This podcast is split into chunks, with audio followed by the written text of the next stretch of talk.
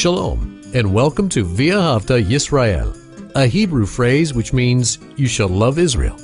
We hope you'll stay with us for the next 30 minutes as our teacher, Dr. Baruch, shares his expository teaching from the Bible. Dr. Baruch is the senior lecturer at the Zera Avraham Institute based in Israel. Although all courses are taught in Hebrew at the Institute, Dr. Baruch is pleased to share this weekly address in English. To find out more about our work in Israel, please visit us on the web at loveisrael.org. That's one word, loveisrael.org. Now, here's Baruch with today's lesson. Are you anticipating a change in this world? Are you confident that what God has promised will indeed become and the eternal reality? That's what my hope is based upon. A change that is coming that's going to be the eternal reality that I will experience. And I will experience it ultimately in God's kingdom. Also, I know that this transformation, this change, is going to be a difficult one. The world will not want this. Most individuals will war against it, but in the end, after a time of, of hardship, of persecution, of trials and such, we are called the overcomers. And what we're going to see as we look at God's word is indeed that his people are going to know vindication, that they are going to experience God moving to bring vengeance upon their enemies in order that God might do what he said he would do. And that is to bring joy, gladness, honor, and revelation light to the people. And where these things are going to be the strongest, the boldest, the brightest is in his kingdom. That's why a true believer is always committed to the kingdom of God. That is where the good things are. We're called to do good here, but this is not going to bring about the change that we all desire. That change will not come in its fullness. We can change people. We can bring about change in circumstances. But ultimately, this world is not going to be transformed by the body of believers. It is going to be transformed by the judgment of God that destroys the enemy and all that which is apart from God's glory, His will. And He is going to bring His judgment, and the outcome of God's judgment, praise Him for it, is the establishment of His kingdom. Well, take out your Bible and look with me to the book of Esther. And as I said earlier, Esther and chapter 8, a very significant chapter. Now, we have seen a few weeks ago that God began to move in this account of, of the time of Mordecai and Esther. How God began to use that which was evil, that which was against his purposes, God began to use it and change these things to bring them into his will to use them for His glory and His desire to bring victory for His covenant people. Now, one of the questions that you and I need to answer is Is indeed our, our relationship with God based upon a covenant? If you don't have a covenant with God, you are without hope. You are without God's workmanship in your life. God can still move as He desires, but when we're in a covenant relationship, then God, God is obligated. What do we learn about the new covenant? The new covenant's not like the old covenant. The old covenant we broke, and the people suffered the consequences. The new covenant, God is going to keep it. We are going to be secure through the faithfulness of God to His Word, the promises that He says, I will never leave you nor forsake you. We can have confidence, assurance, a boldness that God is indeed going to work good in His new covenant people's lives. And we see the paradigm of that in this account. So, as I said, the book of Esther, chapter 8, we have seen that Mordecai and Esther. They have become known as they truly are. The seed of, of Abraham, God's covenant people, the king Ahasuerus, he's learned this and he has been moved by the godliness of these two individuals to the extent that what had Haman, now Esther and Mordecai possess. This transfer of authority, this transfer of power, this transfer of wealth as the estate of Haman. And all of his vast wealth now is in the hands of Esther, and Mordecai is administering it. And also this, this important position of Haman with the king's signet ring, it now is upon the hand of Mordecai. And these two, Esther and Mordecai, they are beseeching the king respectfully that he act in a way to defend the Jewish people. And he agrees and he says, You have the authority. Whatever you do, do in my name. I am for it. It shows a change in the world from once being committed to Haman, now being committed to Mordecai. And Mordecai is going to be a typology for Messiah. We'll see more of that towards the end of our study. But let's begin with this edict that's going to go forth from Mordecai with the king's permission. And notice what it says, verse 9, Esther chapter 8 and verse 9. And the scribes of the king, they were called Biet Hahi, that means in that time. Now, that expression, Biet Hahi, usually speaks about a time of significance. Normally, a time of significance that is going to produce that which is good for God's people. That there's going to be a, a blessed outcome. And that's exactly what we see in this text. So, once more, the scribes of the king, they were called at that time when in the third month, the number three relates to revealing something. There is going to be much revealed through what we study tonight. God is revealing this as a paradigm for a better understanding of what's going to happen indeed in the last days, the end time. So it says, in the third month, it is the month of Sivan. Now, what does that mean to you? Well, again, if you're a good student of the Bible, you know something. You'll remember what we studied several months ago, probably more than a year ago, when we looked at the book of Exodus in chapter 19. It was in the third month that the children of Israel arrived where? And the answer is Har Sinai, Mount Sinai. And there, God told the people to make themselves ready. Unfortunately, they were not obedient to that. They did not not behave obediently, faithfully at Mount Sinai.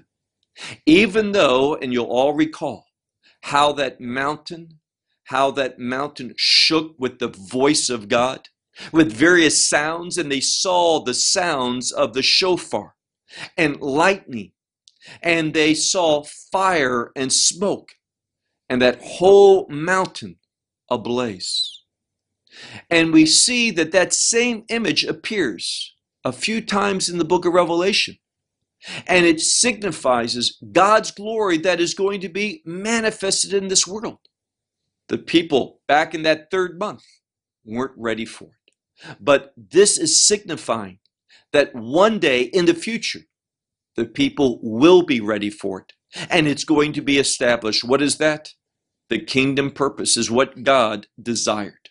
So once more, it says that this took place in the third month, which is the month of Sivan. On the 23rd day of it, meaning the 23rd day of the month. And it was written according to all which Mordecai commanded to the Jews. Now, first and foremost, and this tells us something that we learned from the book of Romans, that the word here from Mordecai was given first and foremost to the Jewish people. Then it was going to be taken throughout the world. Now, pay attention, it says on the 23rd, and its implication is the 23rd day of it, of the month of Sivan. The word day doesn't appear there, and the reason why is it's to emphasize the number. If you have something means the 23rd day, but the word day is not there, it's to put an emphasis on 23. Now, according to Hebrew numerology, I'm not talking about gematria. That's something totally different. But according to Hebrew numerology, biblical numerology, the number two, and this is true whether we're talking about two or 20 or 200 or 2,000 or 20,000, makes no difference. The two stands out. The 10 or the 100 or the 1,000 or the 10,000 just speaks of it in a larger term, in, it, in its greatest way. So on the 20th day, two speaks about two different opinions. And the number three, we've already spoken about, 23, two different opinions reveal. Now, this has significance from a theological point of view. Why? Because what has happened, and this is not an interpretation, we know that an edict has gone out, and under the law of the Persians, the Medes and the Persian, once a king's edict goes forth, it can't be changed. It is enforced permanently. But what has happened? Under the leadership of Mordecai, they are writing, these scribes are going to write down an, a, an edict that is in opposition. So we're going to have two edicts, two opinions that are in conflict. One is going to say to destroy the Jewish people, the other one is going to tell the Jewish people to destroy the enemies. So each person is going to have to make a decision. Very theologically important. Every person has got to make a decision. What edict are they going to embrace? To embrace one is to be defined against the other. To support one is defiance against the other one. There's no way that you can do both. They are in conflict with one another. So the people, and this is what I want you to see, the people are going to have to choose. To choose whose side are they going to be upon? Israel or the opponents of Israel? I'm using the term Israel for the Jewish people, the covenant people of God. Once more, look at this, verse 9. And the scribes of the king, they were called at that day, that time, on the 23rd 23rd day of the third month, which is the month of Sivan. And it was written according to all which Mordecai commanded the Jews, and to the, and this would be the, the leaders. Very important. I believe most English Bibles will call this term satraps. What it means are supreme leaders in each province, those who are like presidents of each country. And also the governors, they would be governing regions within each province. And it says also the cabinet officials of, of the provinces, which are from Hodu, from India, unto Cush, Ethiopia. Now, we're going to see that what appears here in this verse is very similar to what appears in the opening verse of chapter 1. It speaks about these 127 provinces in this empire that range from Hodu, from India, to Ethiopia. And we talked about the fact that the people in India and the people in Ethiopia, in Ethiopia, Cush is the Hebrew term, refers to a larger group of people than just the Ethiopia of today. It speaks about an ancient empire that was based in Ethiopia. And these two groups of people were very different, but Ahasuerus and that empire was able to rule over people of a great distance apart and very different. It is to emphasize how powerful, how strong, how much influence and authority this empire had. And now it says that Mordecai according to what he commanded, all which he commanded. It be given to the Jews and to the, the high officials, the governors, the cabinet officials and all the province which are from India unto Ethiopia, the 127 providence, providence after providence after providence. And it is written unto people and people in their language. So the document is going to be written in the script of the people and in the language of the people to the Jews according to their writing and according to their language. So this is going forth. And what it's emphasized when it says to every people, to every language, to, in every type of script, it means this that everyone is going to have to make a decision. When this second imp, this second edict goes forth, everyone's going to have to say something. That is, am I going to be loyal to the first or to the second? What am I going to do with what has gone forth? Whose side am I going to be on? A choice is going to have to be made. And this is true in the last days. People are going to have to either decide to be with the Antichrist or the true Christ. Same idea here. A choice has got to be made on leadership. Now look at verse verse 10, where we read, And it was written, this edict was written in the name of the king, King Achashverosh. And it was sealed with the ring of the king, which is by who? Now it is Mordecai that has this. And these uh, letters, probably edicts, books, these documents were sent in the hand of Ratzim, runners. Now, they were the ones we might think of heralds, those who went forth to herald the law, to make it known to people. And they did so on horses riding upon horses that were, were royal ones who were the offspring of these very fine and fast horse horses. Verse 11 which the king had given concerning the Jews, which were in every city and city. So, first of all, it says this edict that went forth told first and foremost the Jewish people was given to them, allowed to them, that they in every city they could gather together, they could assemble. Velamod al nafsham, that they could stand this means to stand in, in opposition against the enemy in behalf of their lives. And what could they do? All who wanted to, to attack them, they had now the authority to destroy, to kill, and to, to exterminate, to cause to perish. Every force, every army, every force of opposition against any people in any providence those that were harming, troubling them. Now, by the way, this word for those who are troubling is the same root that we find in the book of Jeremiah, chapter 30, verse 7, where it speaks about Etzerah Yaakov, a time of tribulation, a time of trouble for Jacob. And the language is the same because we're going to see in the last days because of Israel's rejection of the Antichrist. That he is going to want to destroy, kill, and exterminate the Jewish people.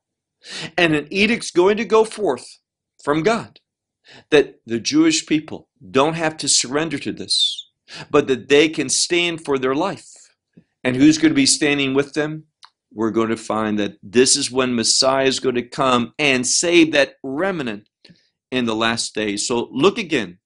We read verse 11, which the king gave to the Jewish people that in every city and city that they could assemble, they could be gathered together in order to stand for their life and to destroy, to kill, to exterminate every force, every army of the people, and in every providence that wants to trouble them.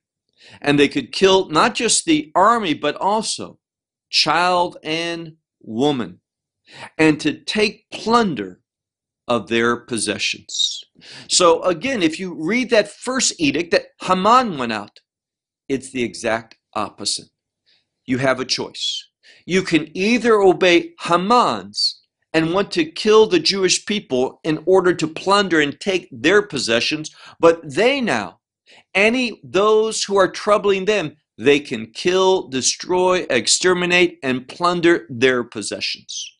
So we see two similar but but opponent opposing edicts at, at work here. And again, each person was going to have to make a distinction of what they were going to do. Look now to verse 20, 12, verse 12, where it says, Beyom Achad. Now, again, the more that you're able to study the scripture in the original language, you'll see phrases that repeat themselves. And these phrases that repeat themselves are in sometimes some very unique, important contexts. And what happens is, Beyom Achad. We see that, for example, in the book of Genesis, but we also see it in the book of Zechariah 14. And this Beyom Achad, in one day, and the number Achad, one, oftentimes it relates to God who is one. We say that each week in the Shema. So it's the day of God. And that same expression on one day is found in Zechariah 14, where it speaks about the uniqueness of the kingdom of God.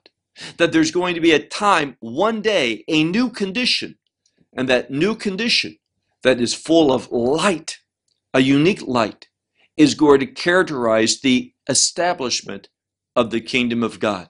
So when I look at verse 12 and I say, or I read, Beyom Achad, on one day, this gives me a kingdom context. It says, in one day, in every providence or in all the providences of the king Achashverosh, on the 13th day of the month, on the 12th month, which is the month of Adar. Now, first of all, 13. Again, 13 Normally, when we think of that, we should think of 12 and 1. We just came across the number 1 in the same verse. So 1 and 12. 1 is God, 12 the people of God. And we find the 12th month Adar, the number 12 is a kingdom number. You say, well, where's that found in the Bible? Read Revelation chapter 21 and chapter 22. When it speaks of the kingdom of God, the New Jerusalem, what number appears there? 12 and 12 and 12 and 12 over and over and over. We see that number 12 sometimes 12 times 12, 144. So 144, 144,000 makes no difference. We're speaking about a kingdom number. And here the number 12 refers to what the kingdom of God is going to be like. There's going to be unity between the people of God and God. 13. And this is all a kingdom outcome. So we read, look again at verse, verse 12. On one day, in all the provinces of the king, King Achashverosh, on the 13th day of the month, on the 12th month, which is the month of Adar. So here we're going to see something that is very, very unique. The word Adar can mean something that is special, something that is glorious in a unique way verse 13.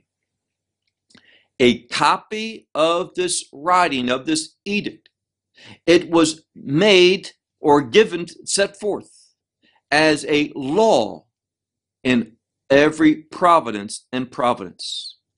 Publish to all the people. Now, the word publish is the word galui, meaning it was made reveal.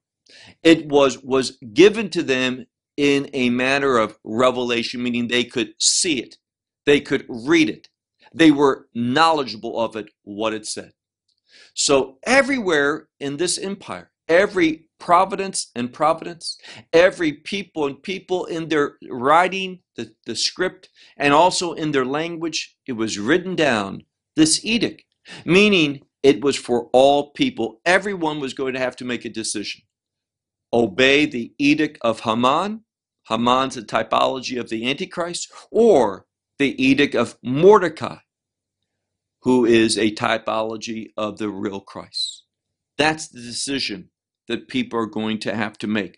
Verse 13, again it says, A copy of this writing, it was given, made as a law in every providence and providence. It was revealed to all the people. And it said, for the Jewish people, that they should be, and it's a word for future, but in this context, it means to be ready in the future for that day to do what? To vindicate or for vindication from their enemies. That's literally what it says. For the vindication of their enemies. Now, this word for vindication is also can be translated the word for vengeance. We know the scripture, vengeance is mine, saith the Lord. So what is being revealed here is on that day, God is going to bring vengeance, his vengeance, upon the enemies of the Jewish people. Now that tells us we should be on whose side? Israel's side. This is a principle that goes without without saying in all periods of time. God is going to work to defend his people. And when we look at something as horrible as a Holocaust, God in the end, there was a remnant that was preserved. And what happened because of the Holocaust? Out of it came the establishment of the modern state of Israel. In the same way that God brought the people back from Babylon in order for Messiah to come the first time, God has brought the people and bringing the people back to the land for him to come a second time. This is what the scripture revealing to us. Verse 14. And the runners riding upon these, these good horses, these royal horses, they went forth. How did they go forth? They went forth hurriedly and with urgency with the word of the king. Now, this word that goes forth from the king it went forth urgently and very quickly. This means these two words, hurriedly and urgently, speak of, according to most of the commentators, the importance of it for the people. Not so much for the king, not for Mordecai and for Esther, but for the people. And not just for the Jewish people, but for all the people. See, the Jewish people Whose side are they going to be on? They're going to be on their own side.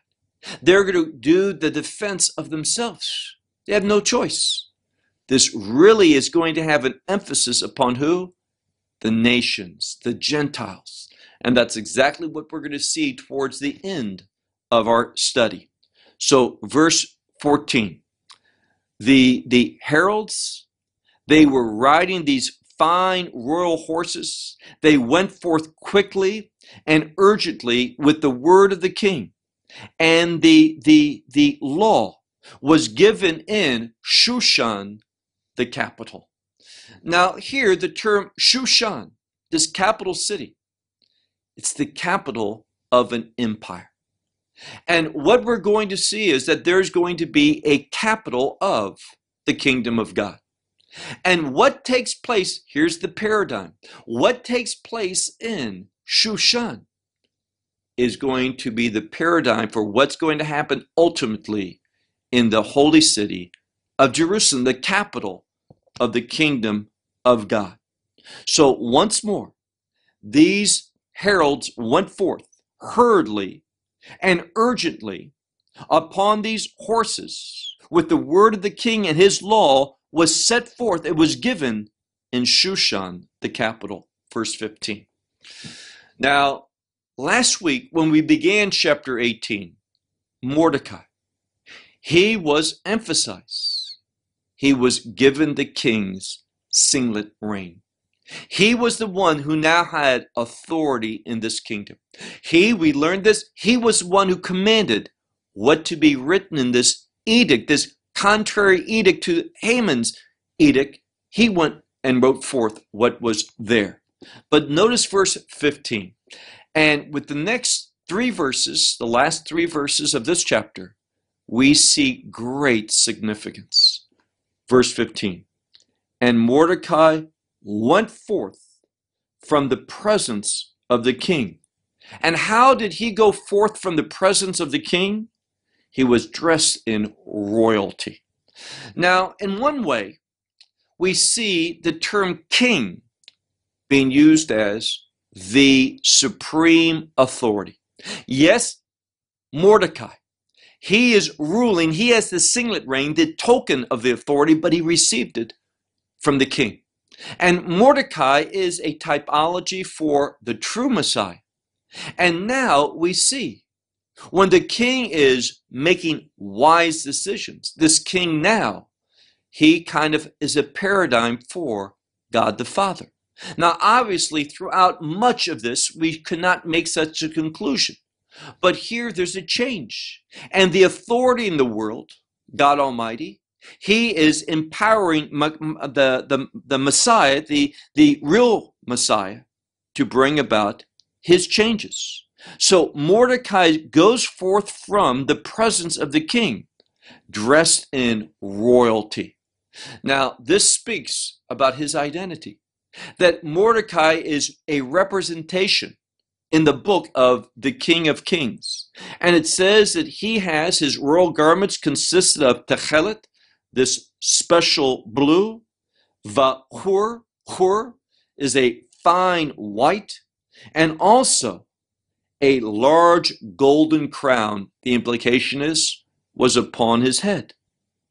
And his garments were of this linen, boots, a fine linen, and also purple. Now, he goes forth, and we see that there's three primary colors. We see this special blue. We see as well this, this white, this fine white and then also these linen garments of argaman, which is royal.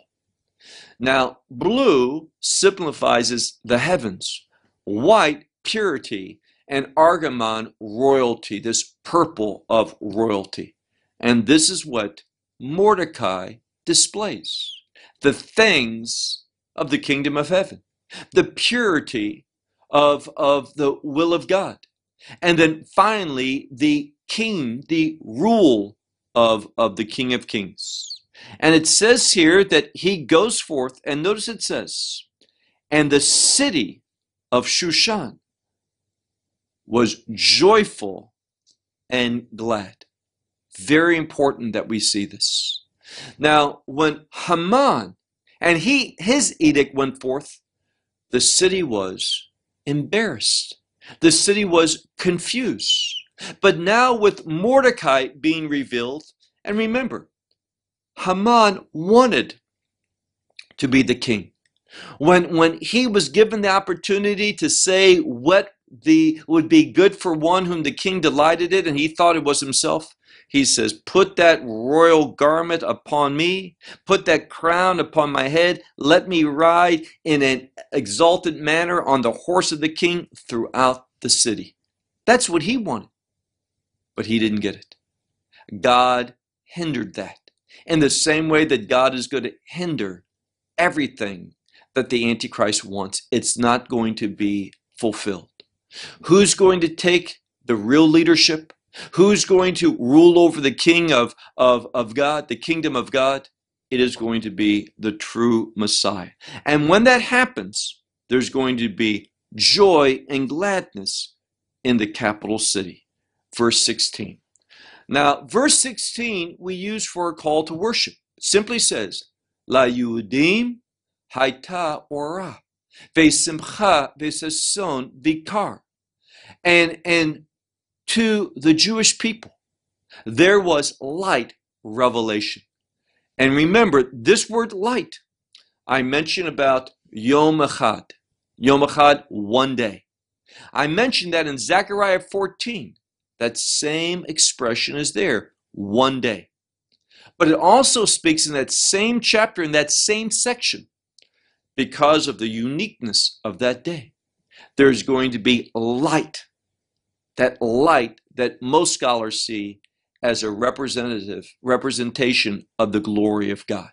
And when God's glory is manifested, it is going to bring about joy and gladness and honor for the Jewish people, his people.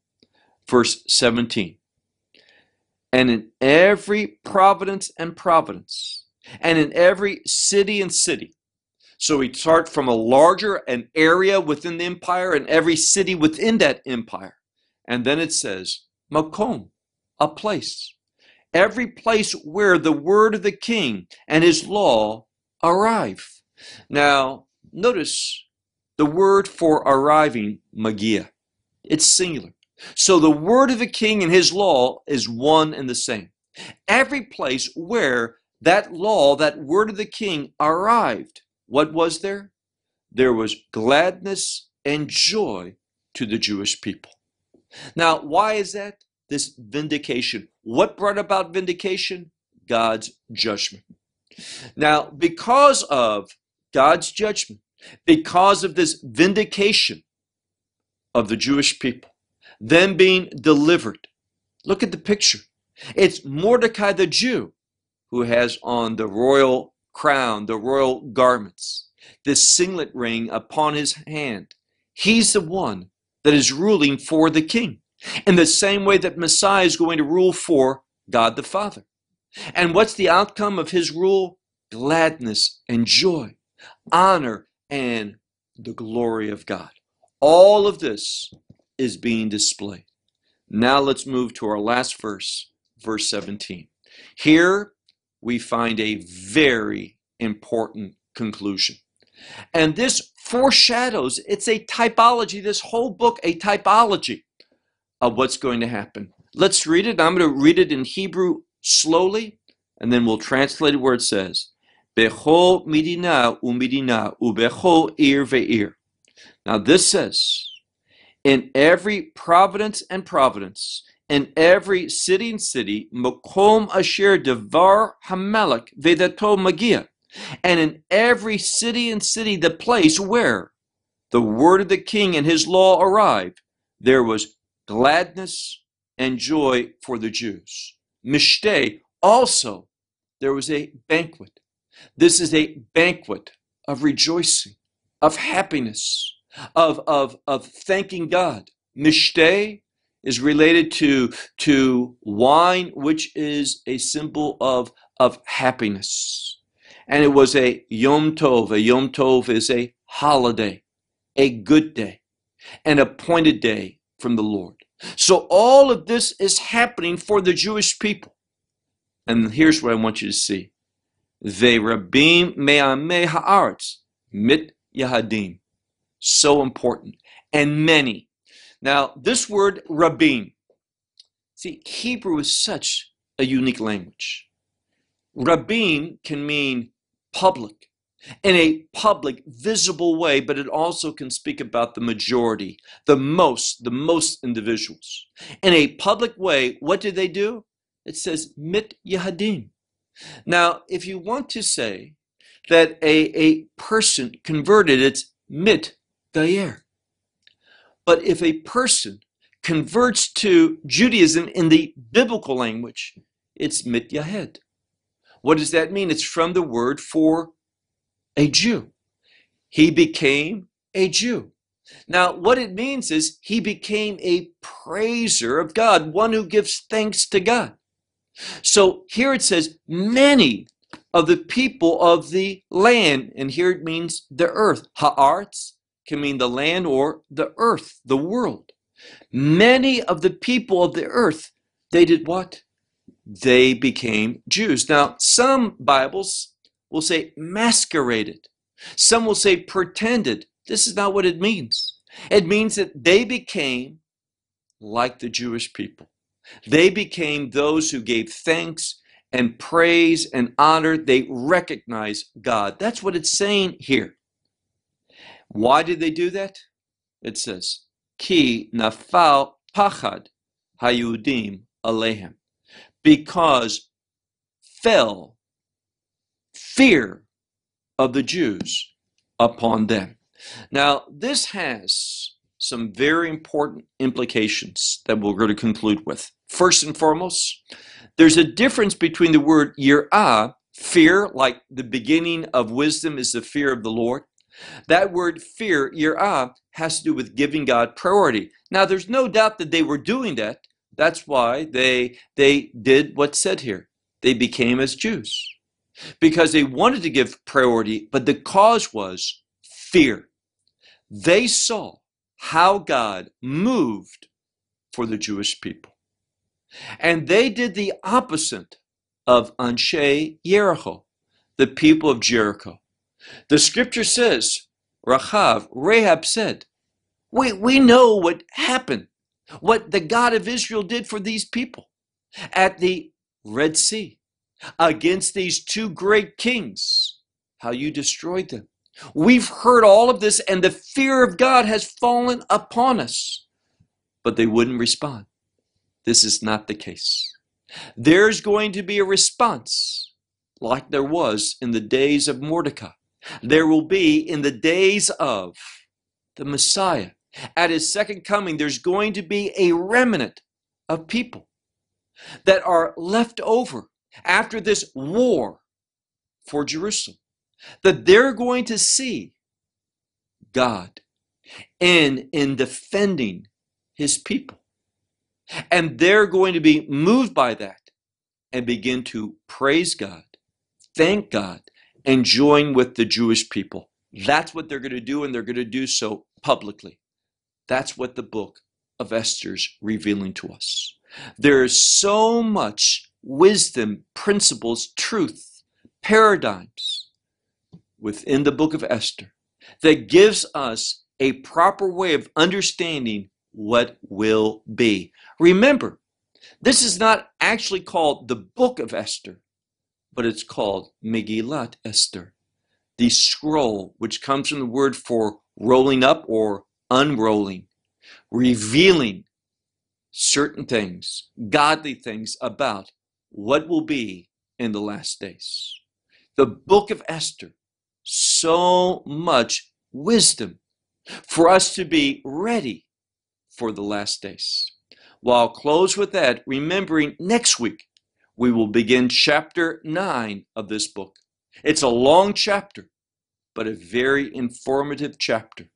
Once more about what will be paradigms, examples of what will happen in the end times. Until then, may God bless you.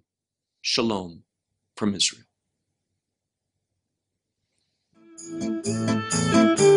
Well, we hope you will benefit from today's message and share it with others.